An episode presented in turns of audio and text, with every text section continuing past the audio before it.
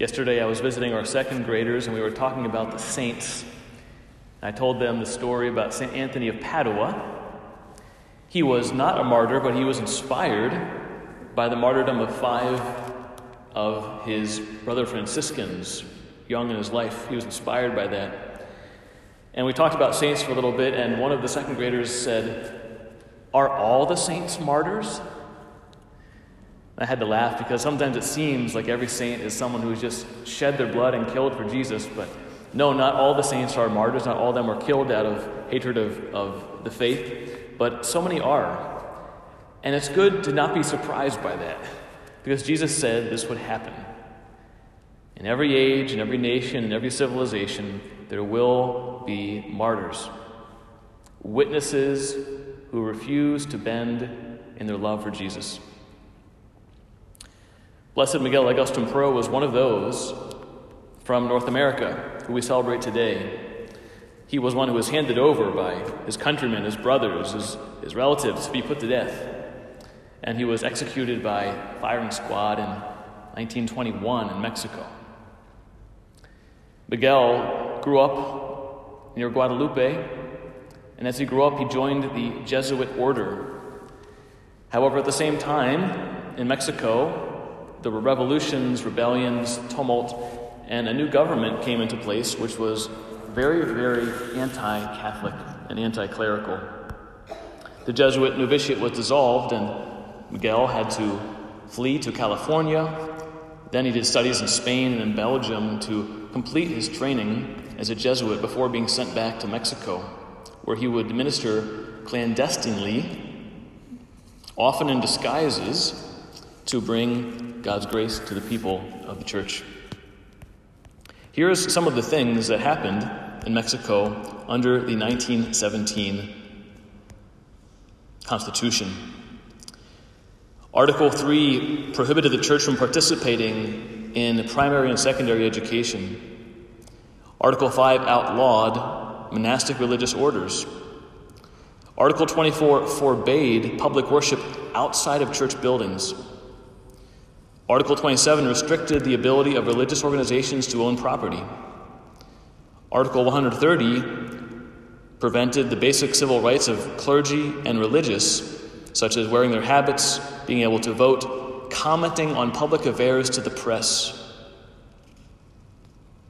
And most of these things were only removed officially in 1998.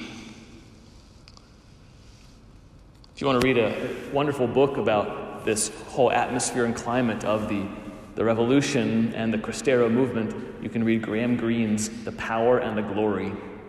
It's fiction, but it's a fantastic work that takes you into this world of a priest ministering undercover to these faithful Mexican people in the midst of this very cataclysmic shift in their entire country. So, what happened to Blessed Miguel? Blessed Miguel was bringing the sacraments to people as often as he could. Eventually, he was discovered and he was accused of being part of an assassination plot on one of Mexico's leaders. He had nothing to do with it whatsoever. The killer later on would prove. But he was arrested, thrown in prison, did not have a trial. And then, on his way to execution, he blessed everyone in the prison. He heard confessions. His last request was to kneel down and pray for a moment as he stood up, he held on to the cross. He had his arms out like Christ. He forgave his executioners. And then he was shot by firing squad. That actually did not kill him immediately. And so one of the soldiers had to come up close to Miguel, now splayed on the ground, and finish the work. Possibly because all these Mexican soldiers, though they were part of this corrupt government, to murder a priest still might have had a twinge in their conscience. How many of them missed their shots or even just chose to lower their rifles? We don't know.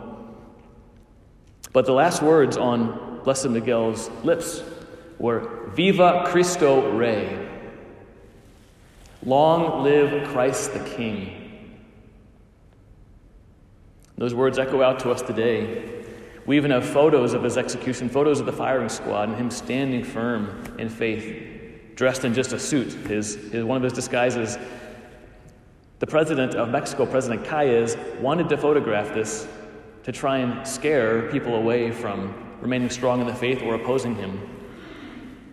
But it had the opposite effect. This was the rallying cry of all those who refused to abandon the faith in Mexico and even as many of them were executed subsequently, they brought to their execution in their hands crumpled newspaper clippings of the photos of the, of the execution of Blessed Miguel. Brothers and sisters, we should not be surprised that the church is full of martyrs in every age and every nation.